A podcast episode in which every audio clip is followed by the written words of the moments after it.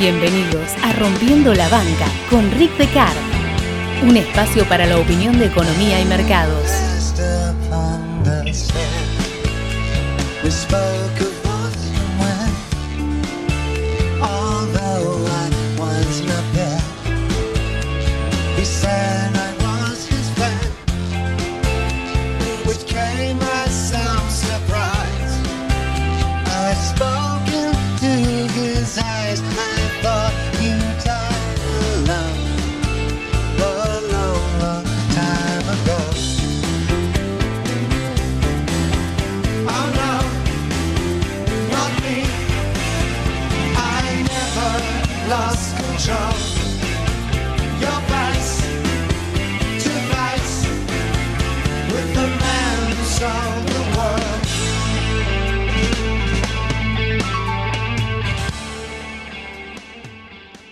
En el aftermath de cualquier movimiento bajista, eh, ferozmente bajista, digamos, de, del mercado, siempre aparecen los que, eh, digamos que se lamen las heridas, la mayor parte su, sobrevivientes, y algunos son asombrados de el que directamente ganó dinero. Algunos se asombran del que ganó dinero, otros lo esperan, ¿sí? Porque eh, sos el tipo de operador que iba a ganar guita en un movimiento así, y siempre dejan entrever que en realidad se te dio y vos siempre, es decir, el tipo permabear, el permabear es el que está siempre bajista y que se, de vez en cuando se te va a dar. No hay verdad más grande en el mercado que la tasa de supervivencia de los permabears y los permabulls son bajísimas. Cualquiera que esté siempre para arriba o siempre para abajo, tarde o temprano va a tener un, un swing contratendencial que lo fusile. Pero, de todos modos, sobre todo después de un movimiento bajista, queda como el estigma de ser un, eh, ya en la época de Livermore, se decía un plunger, ¿sí? Un tipo que le da con un caño al mercado, con el martillo de Thor y lo destruye. En la época de los plungers, el, el mito era que el plunger tomó una posición bajista y después martillaba el mercado, por eso decía plunger, le daba, eh, me acuerdo en una época se decía hammering down the market, ¿sí? Martillando hacia abajo el mercado. Entonces quedaba como, Livermore siempre se quejaba de que él era reconocido como uno de los grandes plungers de todos los tiempos, entonces cada vez que el mercado se desintegraba, empezaban porque Livermore, qué sé yo, y por ahí el tipo estaba comprado o comprando, y el tipo se quejaba de que son, simplemente por el hecho de bajar le empezaban a romper las bolas con que era... Era él que estaba destruyendo, hammering down the market, ¿ok? Livermore siempre decía, no hay lado correcto, es decir, eh, en términos de no hay lado bajista correcto o alcista correcto, sino que está al lado correcto del mercado. Es decir, puede ser alcista o bajista, uno tiene que saber mutar para que esto se dé. eh, el estigma de plunger se le da a cualquier operador de suficiente importancia en su mercado en particular que haya sido visto ganando mucho dinero a la baja, ¿sí? Sobre todo si tenía algún tipo de sesgo bajista en primer lugar. El mito de Lord Binder en esa época, es decir, yo en otra identidad, en otro avatar, como plunger, se dio en eh, lauruja punto com y la crisis de Argentina. Bueno, la crisis de Argentina, yo no estaba operando Argentina, simplemente dije que se iba a hacer mierda. Yo siempre tengo bonos de Argentina, excepto cuando veo que se va a hacer mierda. Y me acuerdo que en la universidad en un momento me crucé con un par de profesores que todavía están dando clases, a pesar de que ya son bastante mayores. Y eh, me los crucé en la bolsa y me preguntaron cómo la veía. Yo estaba unos días nada más, pues todavía no había vuelto del todo a vivir en Argentina. Y yo dije, mirá, para mí esto se hace mierda, se hace mierda. No, me acuerdo que un profesor, iba a decir el nombre, pero no, mejor no. Un profesor, después no me habló nunca más, así que debería decir su nombre, pero bueno. Eh, me dice, no, vos estás loco, el Global dos mil ocho, qué sé yo. Le digo, fraco, eso no se va a pagar ni de casualidad. Eh, no, que el megacanje te decían, o que tal cosa, que viene el F M I, que me metió en tal cosa, que me metió en tal otra. Y me acuerdo que en ese momento a él le dije, esto se va a hacer mierda, es, es, es indiscutible, y no importa lo que te prometa el F M I, siempre terminando dunga dunga. Pero bueno, long story short, not so quite, eh, esos muchachos mantuvieron la posición y los mataron, ¿sí? Bastante gente conocida que yo tenía en ese momento, los mataron, y después, viste, yo quedé como el plunger, el, el profeta del, del apocalipsis. En el mercado norteamericano, que era donde me movía más yo, eh, cuando vino a lauruja punto com, eh, usábamos, en esa época sí se usaban trading rooms, los verdaderos trading rooms. ¿Por qué? Trading room era una persona que por ahí no se dedicaba al mercado, creo que lo expliqué una vez, y armaba un lugar en el cual te ponía a tu disposición un Bloomberg o dos Bloomberg, un router o un router sin Bloomberg, una conexión T uno de internet, eh, eh, boxes para tus computadoras, eh, para compu ya venían computadoras, más tus cosas. Entonces vos le alquilabas el espacio de trabajo. Era una especie de coworking, pero de operadores. Entonces muchos... Eh, eh, nos metíamos en esos trading rooms, sobre todo si no estábamos en Nueva York en un momento dado. El momento que yo te, estaba en un, en un trading room, si bien ya había en Nueva York, era cuando pasaba mucho tiempo en Texas, entonces las conexiones no eran tan buenas, qué sé yo, entonces ibas a uno de esos lugares y tenías en la zona lo mejor posible. Y me acuerdo que en determinado momento revienta la bruja punto com, de, después de que yo había dicho varias veces que se iba a hacer mierda, y claro, los pocos que sobrevivieron, que se acordaban que yo dije que había hecho mierda, y me, cómo la levantaste en pala, qué bien lo hiciste, pero... el estigma de plunger, ¿sí?, de hombre que vendió la tierra, siempre quedaba. ¿Ok? Entonces, paradójicamente, la primera vez que pensé en The Man Who Sold the World no fue un escenario bajista, sino un alcista. En cualquier caso, eso lo diré más adelante, eh, me pasó en la bruja punto com, me volvió de nuevo a pasar en la subprime, y se puede decir que, dado mi modo de operar opciones, básicamente estoy siempre vendido cuando opero opciones, quedó el estigma, ¿sí?, de que yo era un plunger, ¿sí?, un plunger moderno, el hombre que vendía la tierra. Lo que nunca entendieron los que me consideraban plungers o hiperbajistas es que, como decía Livermore, no hay un lado bajista correcto o alcista correcto, sino que en todo momento hay un lado correcto, que no es ni alcista ni bajista, es simplemente hacia dónde va el mercado. Bienvenidos a un nuevo episodio de Rompiendo la Banca. Como dije, no hay guión. Eh, ustedes votan la canción. Eh, en este caso vino The Man Who Sold the World. Y hubo dos comentarios, uno en público y uno en privado, que dio a entender que no estábamos preparados. Uno me dijo textualmente, no estamos preparados para lo que seas capaz de decir. Lo que se perdieron es que yo no decidí poner el nombre de Man Who Sold the World, ¿sí?, eh, sino que los que votaron, eh, seis coincidieron. Como hay muchas canciones, hay una gran dispersión. A medida que haya menos, menos canciones, se van a concentrar los votos, obviamente. Pero estaba I Want It All y The Man Who Sold the World. Que haya ganado The Man Who Sold the World no hace que el mercado se ponga bajista. Y como yo no elegí la canción, no significa que voy a decir que el mercado se va a hacer mierda. Tiene que tener eso en cuenta en las próximas votaciones. Creo que ya casi está por cerrar. La otra es Learning to Fly, está ganando, de Pink Floyd. Eh, entonces no hay guión. Simplemente me baso en hablar de acuerdo al título que sea que haya elegido la canción. En cualquier caso, pueden votar en, en Twitter cuando lo pongo.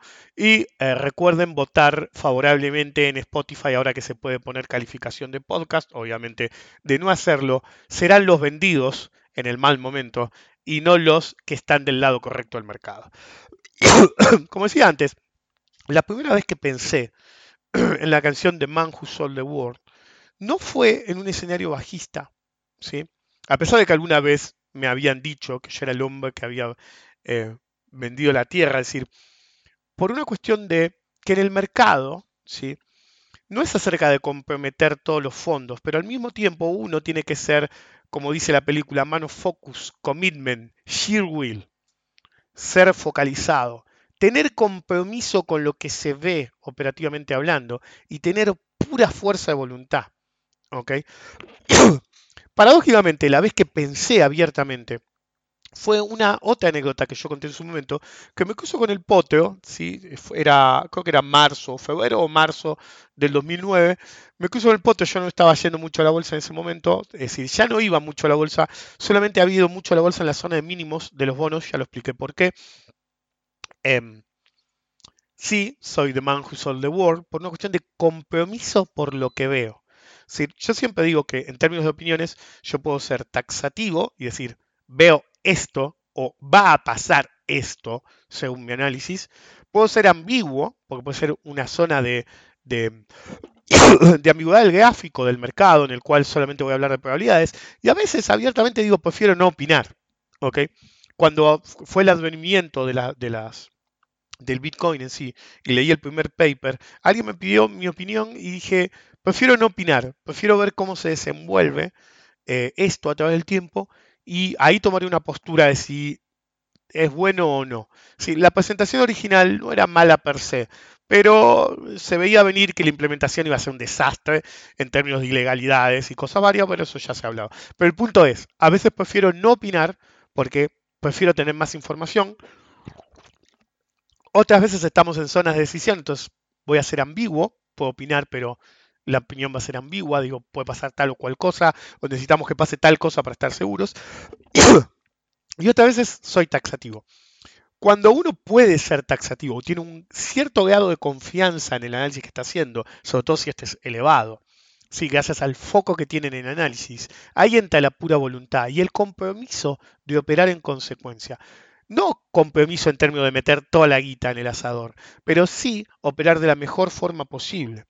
Por ejemplo, eh, yo lo he dicho muchas veces, es decir, el correcto uso de cobertura de opciones es, yo puedo comprar un millón de acciones de una acción cualquiera, ¿ok?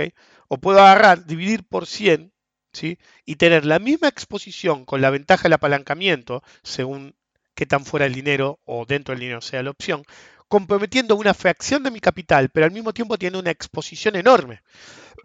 Entonces, el compromiso, ¿sí? Es no necesariamente de comprometer todo el capital, pero sí de, una vez que tenemos algo que realmente nos permite tener una visión taxativa de lo que debería pasar, operar en consecuencia, ¿sí? De la manera que nos permita aprovechar más ese movimiento.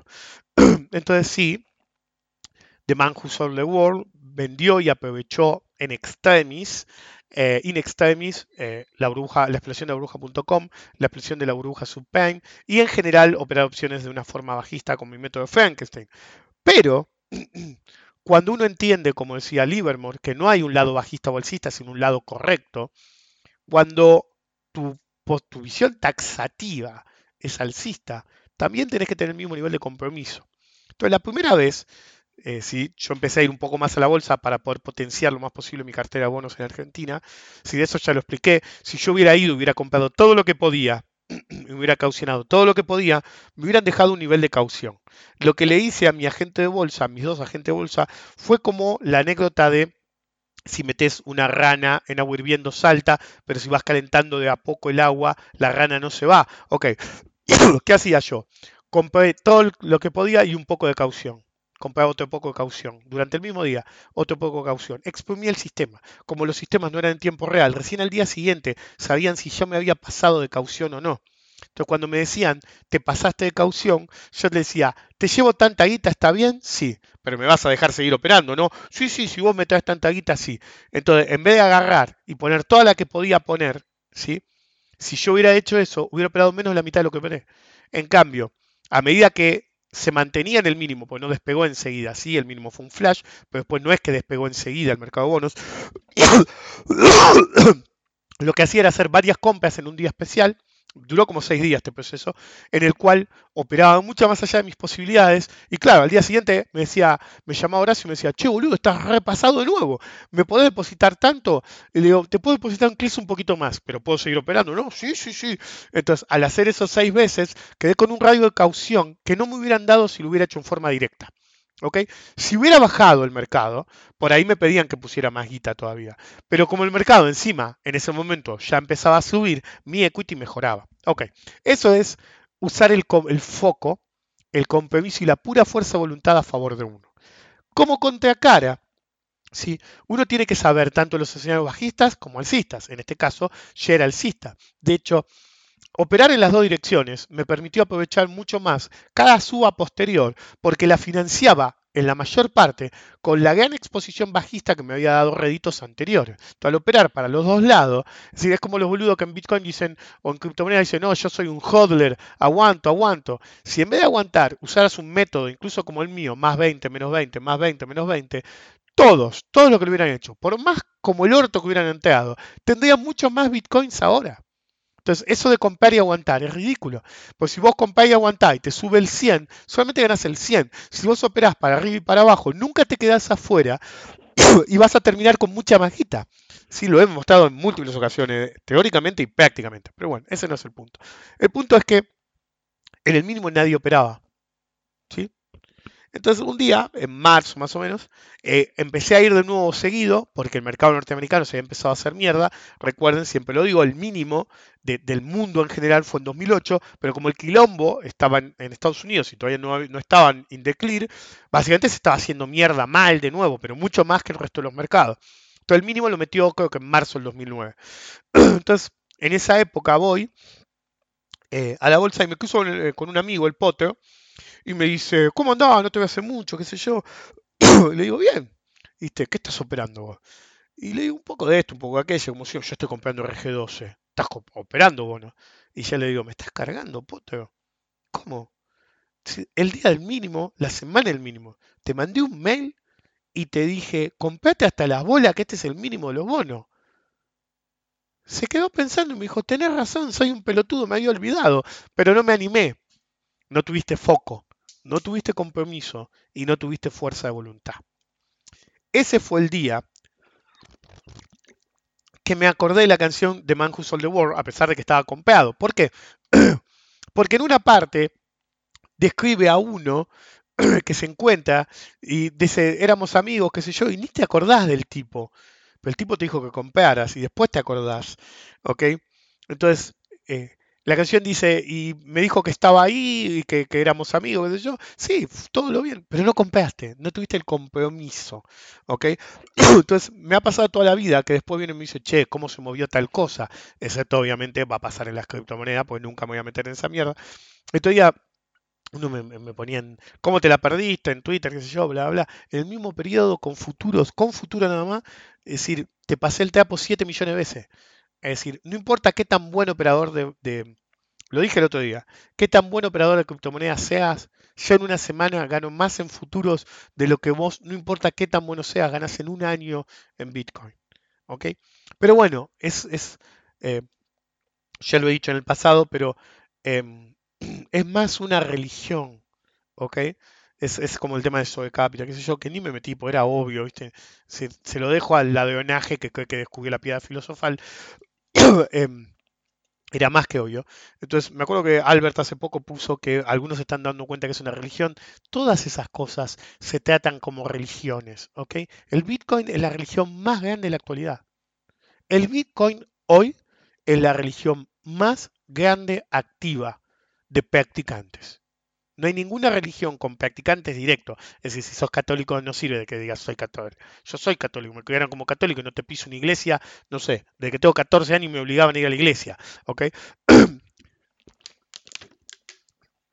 Me acuerdo de Monseñor Casanova, ¿viste? No, mejor no hablo del tema. Entonces, la nueva religión, ¿sí?, es el Bitcoin. Es una religión de practicantes que están todos practicando y de rodillas en su iglesia mañana, tarde y noche, aunque no lo piensan. Por eso, hago trampa, eh, va un ciclo que por ahí termina dentro de estas elecciones. Eh, la canción es Missionary Man, ¿entendés? Son misioneros, te quieren imponer su, su religión porque creen que vos necesitás. Y al mismo tiempo, ¿qué dije? Necesitan foco, compromiso y pura fuerza de voluntad. ¿Okay?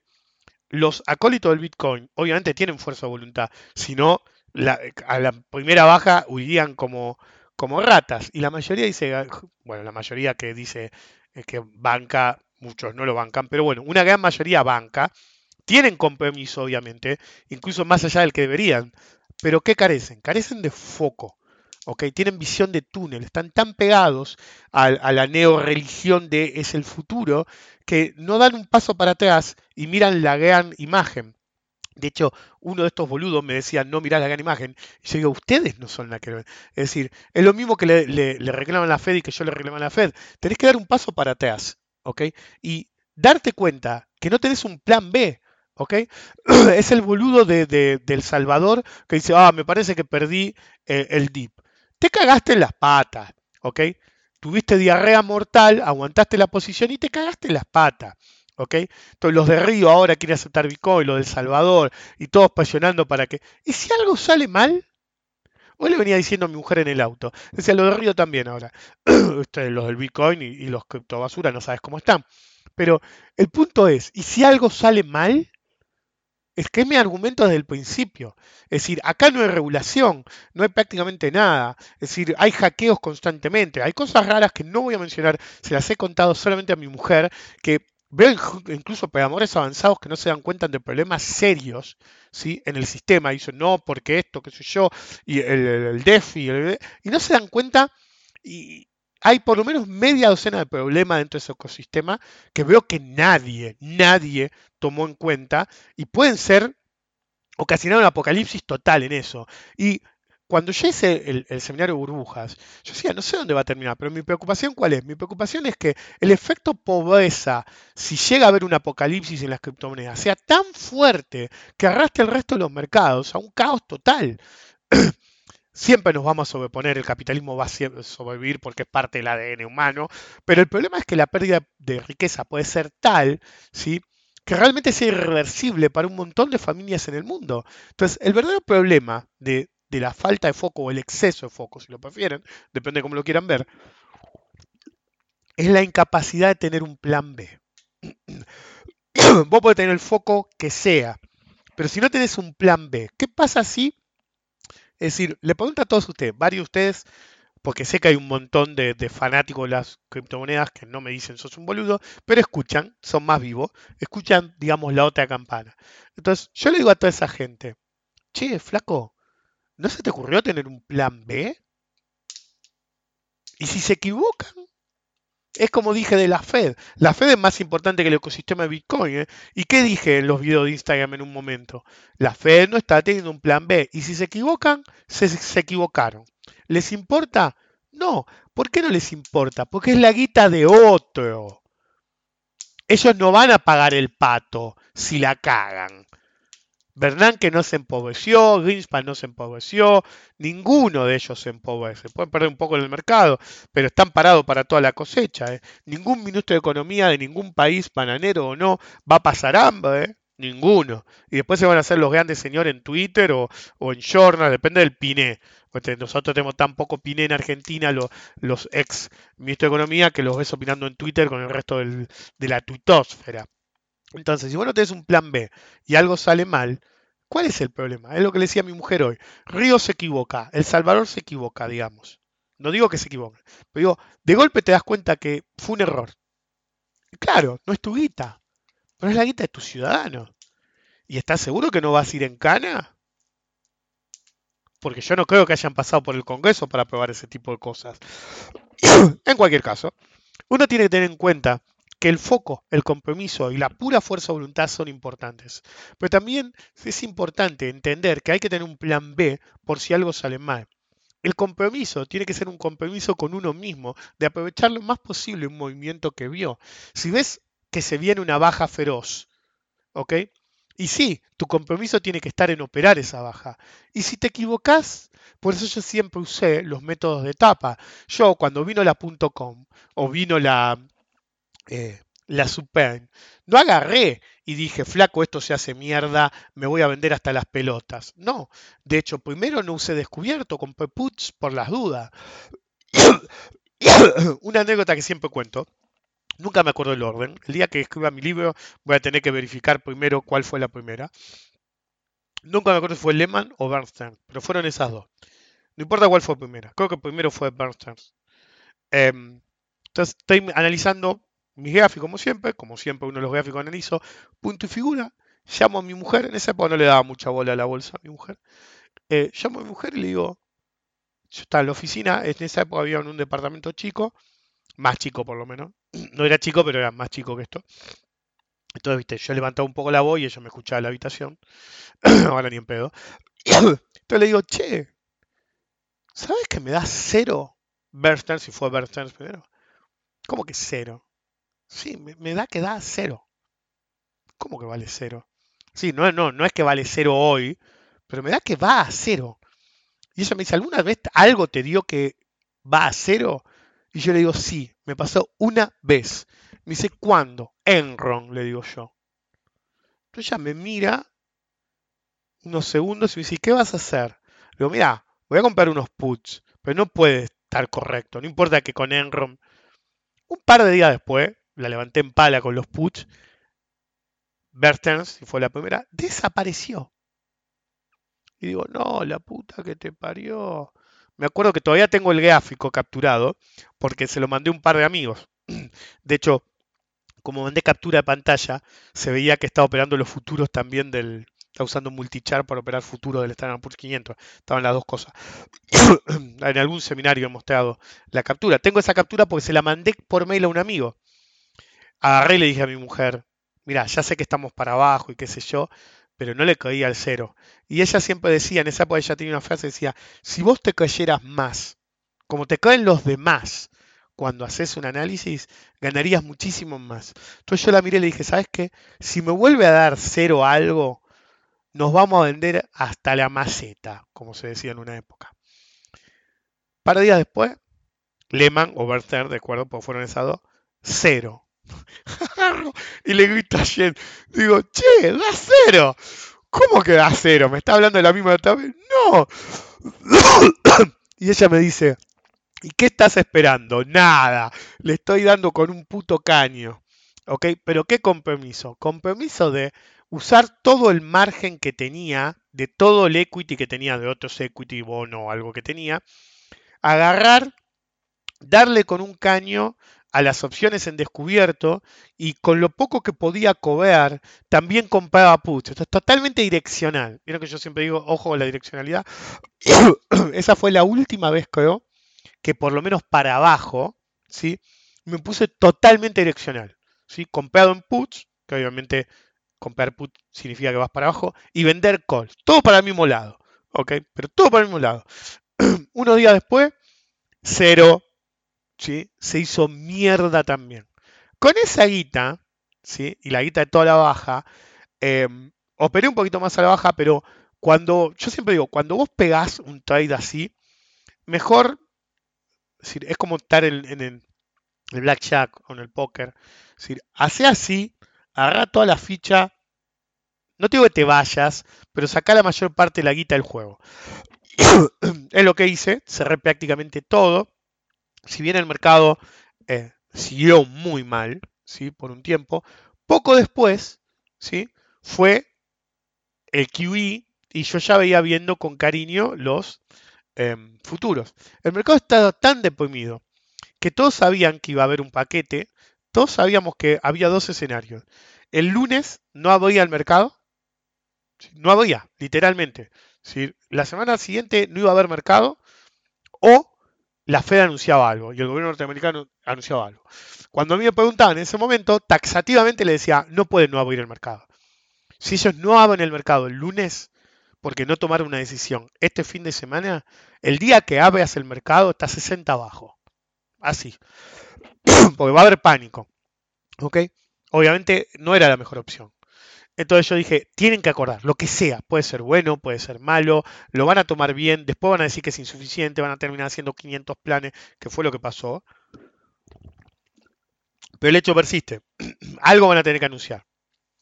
Había tan, tal eh, pesimismo que se hace el anuncio. ¿Sí? Si bien se hace escueto, se hace el anuncio y los futuros no se movían.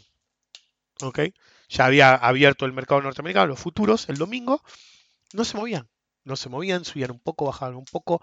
Ahí agarré absolutamente todo lo que había ganado en la baja. Yo le dije a mi mujer, es decir, uno de los trucos, si se lo digo a ustedes, que he tenido a través de los años es que sé retirar buena parte del capital a pesar de seguir en el juego. Entonces, en la primera movida había arriesgado mi capital para ir para abajo.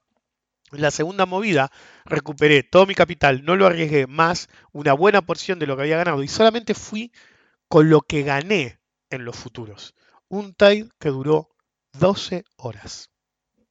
El trade lo abrí, no me acuerdo qué hora era, siete, ocho cuando abrí el mercado. Estuve despierto absolutamente toda la noche, toda la noche.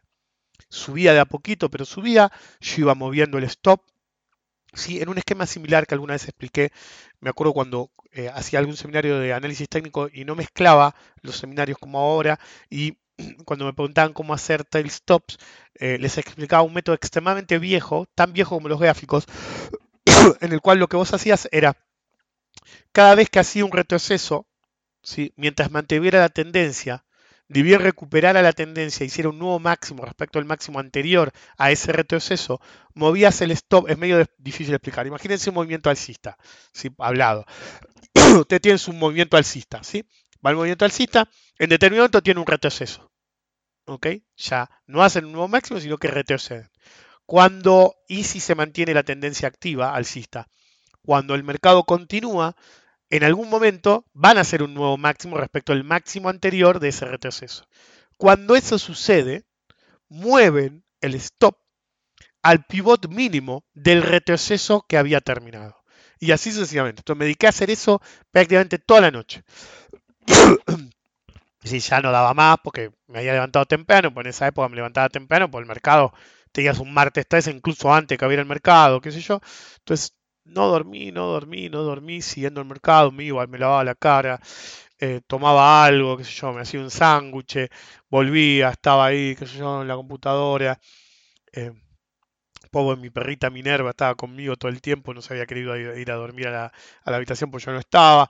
Todos estábamos ahí, seguíamos, era muy chiquita ella en ese momento. Eh, seguía, seguía, seguía.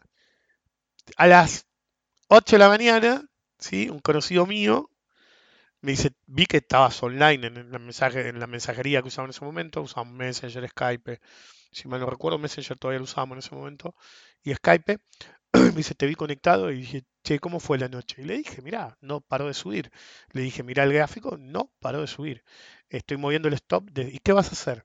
Mirá, con la noticia que hubo, me dice, ¿es bueno o malo? Yo, es bueno. Pero vos tenés que entender que no importa cuánta guita, es decir, es más que suficiente esa guita, me acuerdo que le dije a este flaco. Le digo, pero no importa lo que pase, una vez que la noticia sea digerida le van a dar con un caño. ¿Por qué? Porque van a empezar, me dice él, ¿por qué? Porque van a empezar a pensar que fue insuficiente. Entonces van a empezar a pedir más. ¿Ok? Y el pedir más va a venir de las mismas compañías que armaron este quilombo. Siempre va a ser más. Entonces van a hacer un paquete, después van a hacer en unos meses otro paquete y otro paquete, y el mercado va a pedir, va a pedir, va a pedir. Y cuando te quieras dar cuenta, vamos a hacer como Japón, ¿sí? Pidiéndole guita a la Fed todo el tiempo y vamos a armar una burbuja enorme. Miren lo que le dije a este flaco. ¿Y qué vas a hacer vos?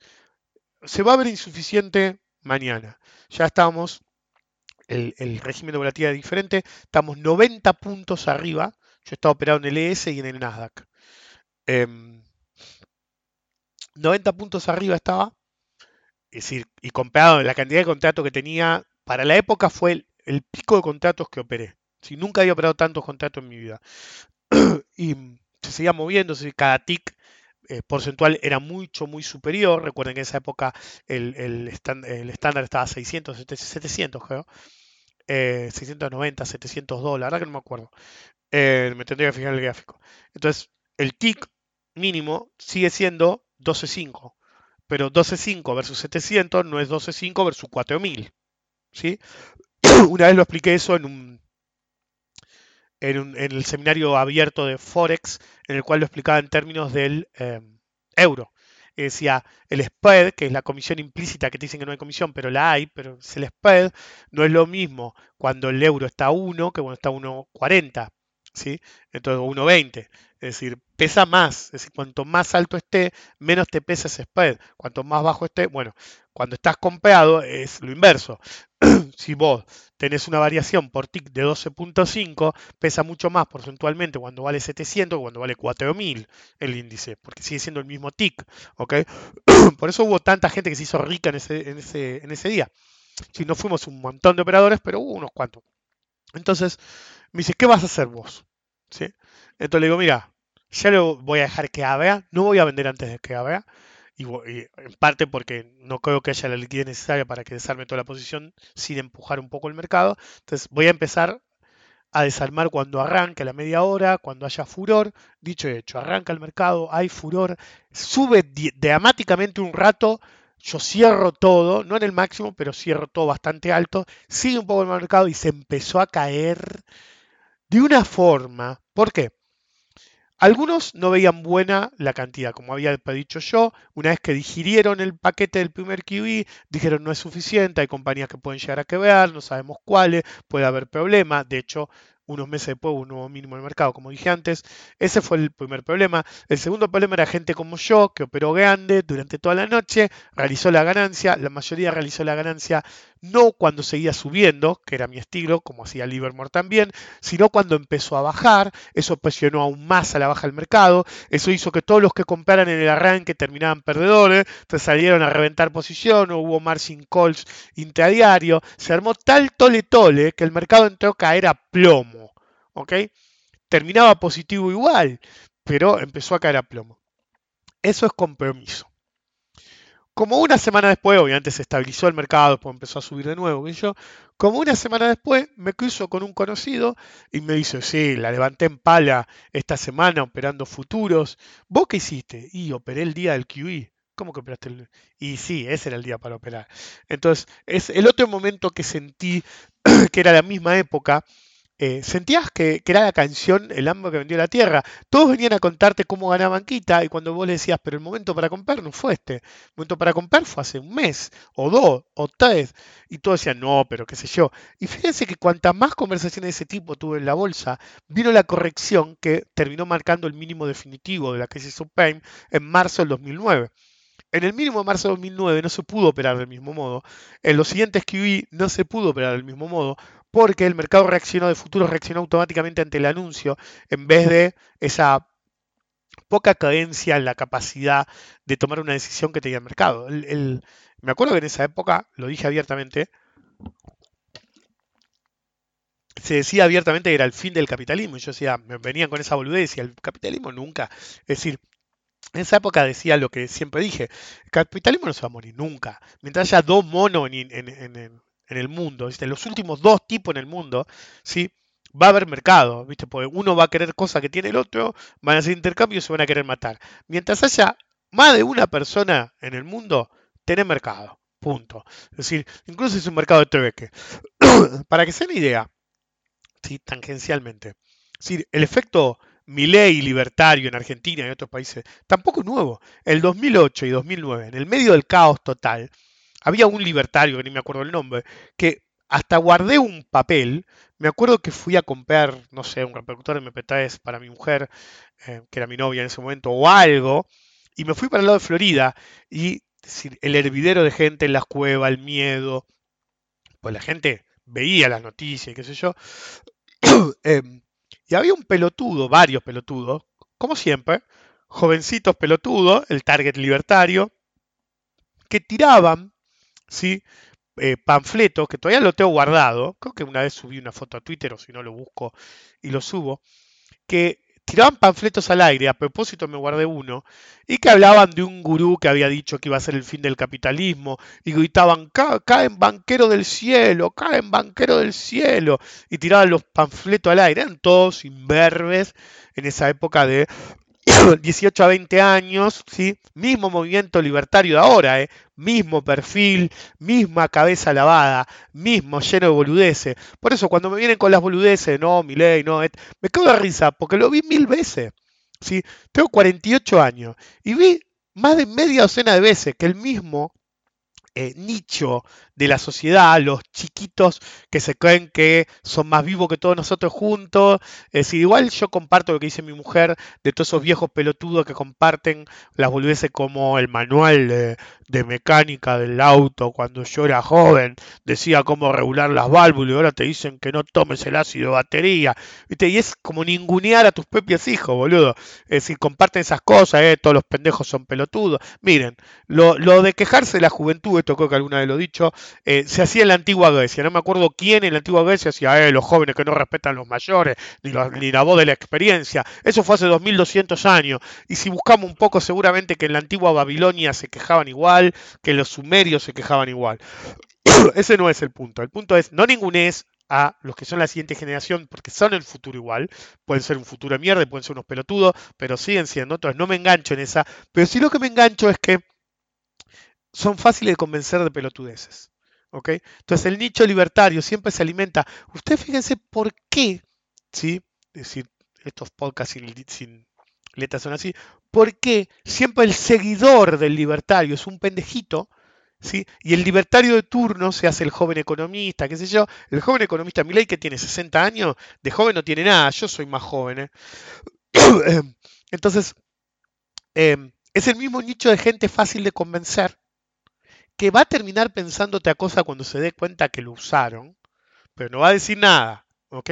Pero va a haber otra generación, el próximo resurgimiento de nuevo. Bueno, en esa época era, no me acuerdo el nombre, si lo debería buscar, que decía, no, porque yo en Banquero del Cielo guardé el papel, porque la sarta de boludeces que decía en el panfleto no se podía creer. En esa época fue, eh, creo que fue en esa época, en la que alguien me preguntó eh, en una reunión, eh, un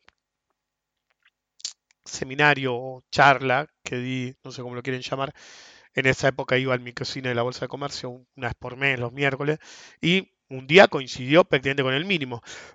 Y alguno me dijo, creo que esto lo conté también, me dice, che, y si se hace todo mierda, y tenés que tener una cartera diversificada, pero si se hace todo mierda mal, mirá, si pensás que lo vas a hacer todo mierda mal, pero mal, lo, y, y no querés tener ni efectivo, tenés que tener oro. Y si el oro se hace mierda, y yo me acuerdo que le dije, mirá, flaco, si, si el oro se hace mierda, en esa época había una armería a media cuadra, nos juntamos todo acá, vamos a ver si nos hacen precio de descuento, compramos todas las armas que podemos, y cada uno después está por su cuenta. Le dije, es decir, estás hablando del fin de todo, ¿ok? Es decir, Eh, es, es el problema que veo en la falta de foco en algunos, es que no entienden que el Bitcoin demostró una y otra vez que no es un refugio de valor. Entonces, no es un refugio de valor, porque cuando todo cae, necesitan a la Fed. ¿Qué dije una vez? El Bitcoin, la criptomierda, existe porque la política de la Fed de emitir tanto dinero hace que el dinero tenga que ir a algún lado. Y al principio va a ir a cosas con sentido común, ¿ok? Pero la fiebre de buscar rendimientos hace que cada vez se busquen riesgos más ridículos. Total, si pasa, ¿qué pasó con la mayor parte de los boludos que recibieron el cheque en Estados Unidos? Lo metieron en Robin Hood, la perdieron toda, perdieron la que tenían y sus ahorros, la mayoría. Total, meto en Bitcoin o meto en Robin Hood. Es decir, hubo una desilusión en el método Robin Hood. Por eso tantos se pasaron a la criptobasura, porque todos perdieron todo. La mayor parte perdió todo. Pues no sabían un carajo. Entonces perdieron, terminaron debiendo guita. Metían el cheque del, del gobierno, ¿sí? Que se supone que era para ayudar con el alquiler o comprar algo. Si podían, metían el cheque en la cuenta y se la timbeaban. No iba a salir bien eso, ¿ok? Entonces, si uno tiene esa falta de foco, no entiende que cuando el gobierno, cualquier gobierno, emite mucho dinero, va a haber guita para todo, incluso para ridiculeces. Si la Fed no hubiera hecho lo que hizo en dos mil ocho, el Bitcoin hoy no existiría. No existiría, porque no habría ese excedente de guita dando vuelta para ir a cualquier lado, ¿ok? Entonces, lo que estamos viendo es que cuando la Fed dice, bueno, voy a poner el freno, el Bitcoin se empieza a hacer mierda. ¿Por qué?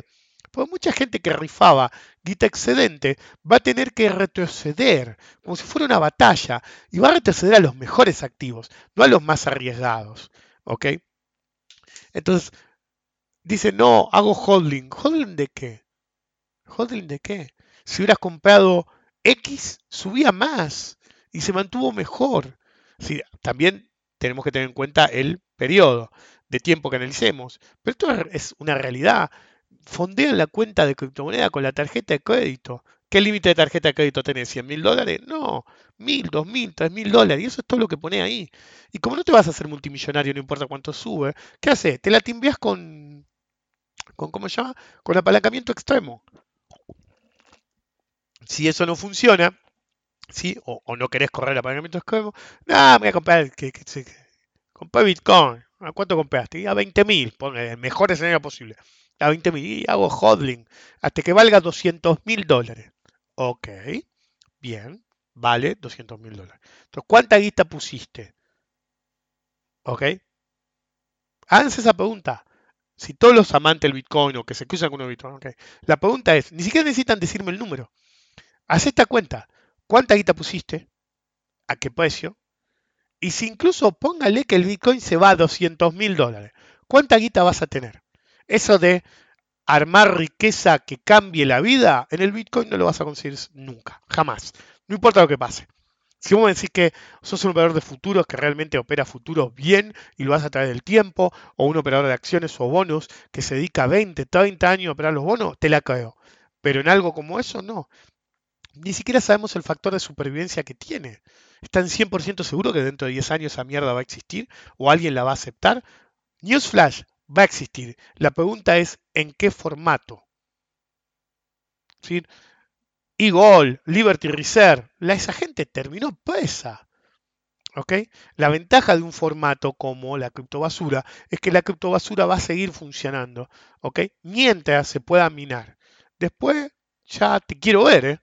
¿Okay? Pero bueno, es otra cosa. El punto es, ustedes tienen que ser el hombre que vendió la tierra. Pero no necesariamente significa que son bajistas. Significa que tienen foco, ¿sí?, para enfrentar al mercado, ¿sí? Compromiso para operar en consecuencia de lo que ustedes vean. Y pura fuerza de voluntad para tener bolas cuando hay que tener bolas. Para descansar cuando hay que descansar. Para tomar ganancias cuando tienen que tomar ganancias. ¿Ok? Ustedes pregúntense esto. ¿Por qué? ¿Sí? Los verdaderos ultramillonarios, ¿ok?, que son, que saben de mercados, ¿por qué ninguno te toca el Bitcoin? ¿Por qué ninguno? Es decir, los ultramillonarios que ustedes creen que tocaron el Bitcoin son locos como McAfee, que ese tipo no sabía un carajo de mercado, ¿sí? Era un loco más que creía que había encontrado eh, la panacea, el santo grial de la riqueza. Bueno, no funcionó, no funcionó. Y no vivió para comerse su propio miembro como él decía que iba a hacer. Es el día de hoy que no sé si significaba que te, era muy bueno en yoga o que tenía tendencias caníbales. Viendo cómo terminó, me parece que lo segundo era lo más eh, probable. Pero el punto es, ustedes cada vez que se enfrentan al mercado, tienen que tener la capacidad de generar visión de túnel cuando sirve, pero también ser capaces de retroceder. Hoy venía hablando con mi mujer y le decía, ¿cómo puede ser? Y esto no es joda, ¿sí? Y no necesitan ver el Twitter y encontrar un tweet perdido. Agarren el ciclo de la pandemia, ¿sí? Eh, Down with the Sickness, creo que se llamaba uno, treinta días después, treinta, eh, veintiocho días después, eh, veintiocho semanas después, y pronto va a llegar veintiocho meses después, increíblemente. Y escuchen las predicciones que hice respecto de la pandemia, ¿ok? Entonces la pregunta que ustedes se tienen que hacer es ¿por qué? ¿Sí? Un economista, por más sentido, mi mujer dice, puede tener mucho sentido común. ¿Por qué un economista como yo es capaz de hacer predicciones en algo que es totalmente ajeno a él, mejores que los supuestos expertos? Es decir, todas las respuestas, lo dije la otra vez, todas las respuestas son preocupantes. Si te lo hicieron a propósito para esconderte la verdad, es preocupante. ¿Okay? Si minimizaron el asunto, es preocupante. Si no la vieron venir, es más preocupante. ¿Okay? Con el mercado es exactamente igual. ¿Okay? Uno tiene que tener el sentido común para saber cuándo tiene que estar hiperfocalizado y cuándo no. ¿Sí? La última vez que yo hice un all-in, ¿okay? La última vez que yo hice un all-in fue en el mínimo de los bonos en dos mil ocho y en los futuros en el mínimo en la misma zona pre-Q E. Fue la única vez que comprometí tanto mis fondos, tanto todo lo que tenía en una posición. ¿Okay? Fue la única vez, pero eso es para otra ocasión, para eh, hablar de cosas como eh, once in a lifetime. ¿Okay? Hay que saber identificar las oportunidades geniales y las oportunidades en sí.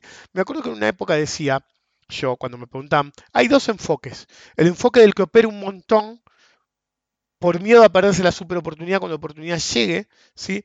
Y el enfoque de operar menos tratando de identificar la superoportunidad. ¿Okay? Si tratan de encontrar la super oportunidad siempre, no la van a encontrar. Es decir, es como siempre digo, como las figuras que digo siempre. Si uno no eh, encuentra, eh, no, no, no busca y encuentra figuras, se las encuentra al azar, pero no al azar porque hay azar, sino porque no las tiene que buscar, se las tiene que encontrar. Tienen que verlas ahí, no activamente buscar el supernegocio de mi vida. Si vos buscas activamente el supernegocio de tu vida, vas a quedar encampado en cualquier pelotudez. Vos tenés que mirar sin sesgo el mercado y ser capaz de identificar trades que van a ser buenos, trades que van a ser mediocres, trades que van a ser geniales y trades que van a cambiar tu vida. ¿Ok? Yo siempre dije, por ejemplo, en bonos, en futuros o en acciones, Una vez por año, hay que ver si justo estabas mirando eso, una vez por año siempre tenés un super tie que la revienta toda, ¿ok? Pero si vos operás activamente, sea futuro, sea opciones, sea acciones, si los instrumentos que se mueven más, acciones ya están en el límite, si vos operás futuros y opciones, sobre todo futuros, eh, tenés oportunidad todos los días. Entonces podés meter un montón de trades buenos en términos interdiarios, pero mediocres en términos anuales, pero que te juntan un montón de guita a través del tiempo. No te generan parálisis operativa porque no encontrás el supernegocio y te financian cuando llegue ese supernegocio. ¿Okay? Yo lo dije mil veces. La primera vez que vi el Bitcoin, ¿sí? Mi mujer ni se debe acordar, le dije, che, ¿sabes que hay algo nuevo que vale cincuenta centavos? ¿Sí? ¿Qué es? Algo nuevo. Un tipo de moneda nueva, le dicen, algo así. Y le dije, ¿querés que ponga unos mangos ahí? Mi mujer me contestó, no operamos basura. La respuesta era correcta. Cuando valía mil dólares, hice el seminario de burbujas, le dije lo mismo. La única vez que estuve a punto de, de decir, pero ahí, pero ella fue la voz de la razón en mí, la única vez fue cuando bajó, aparecieron los futuros en la zona de dieciséis mil y se hizo mierda hasta tres mil quinientos, cuatro mil, no me acuerdo cuánto, y le dije a mi mujer, esta mierda se va más de veinte mil en nada. Y ella me dijo, ¿y qué? ¿Vas a empezar a operar basura ahora? Y le dije, no, a esta altura de mi vida no voy a operar basura, incluso si estoy seguro que suba. El hombre que vende la tierra es el hombre que está parado en el momento adecuado, en el lugar adecuado. La función principal, o si lo quieren, el insumo principal de una persona así, es la supervivencia. Vos tenés que estar vivo, operativamente hablando, al momento de la superoportunidad. Si te la pasás corriendo riesgos innecesarios o apostando tu guita y tu vida en cualquier pelotudez, cuando llegue la verdadera oportunidad, no vas a tener capital o directamente no vas a estar en el mercado. El noventa y nueve por ciento de todos los operadores en cualquier instrumento, sea criptobasura, bonos, acciones, opciones o lo que sea, opera siempre donde no debe.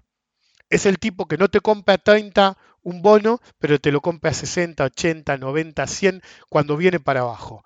Porque, y, mirá, estaba a ciento veinte, ¿cómo no lo voy a comprar a ochenta? Y sigue y baja y baja. Un día está a treinta. El día que está a treinta, o está fuera de la cancha, lo mataron, o dice, no, se hizo mierda, y no te lo compra. Pero men, nombren el instrumento que quieran, ¿okay? El que quieran. Nadie compra cuando realmente debe. ¿Okay? El Bitcoin en tres mil, cuatro mil no lo quería nadie, ¿sí? Nadie. Empezaron a romper las bolas de nuevo con el Bitcoin cuando ya estaba catorce mil, no, cuando estaba diez mil, ¿okay? Ya había subido, ¿qué? Dos veces y media, tres veces, y recién ahí se acordaban del Bitcoin, ¿okay? Se pusieron eufóricos cuando, cuando valía sesenta mil y se hizo mierda, ¿okay? Entonces no es acerca de... Eh, el sesgo de un grupo de pelotudos que la manada siempre entra en el peor momento o sale en el peor momento. No, es acerca de no tener foco, compromiso y pura fuerza de voluntad. Si ustedes tienen esos tres componentes, van a estar el día que puedan convertirse en el hombre que vendió la tierra. Nos vemos.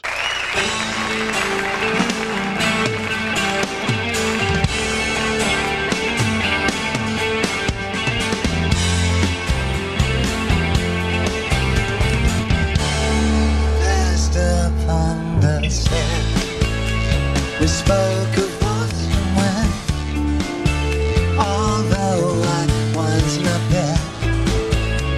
He said I was his friend, which came as some surprise. I spoke into his eyes. I thought you died alone a long, long time ago.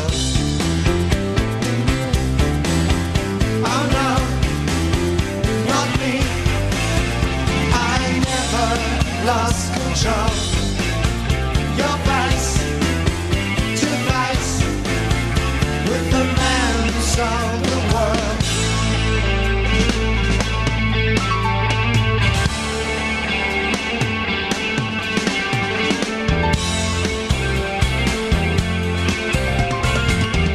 I laughed and shook.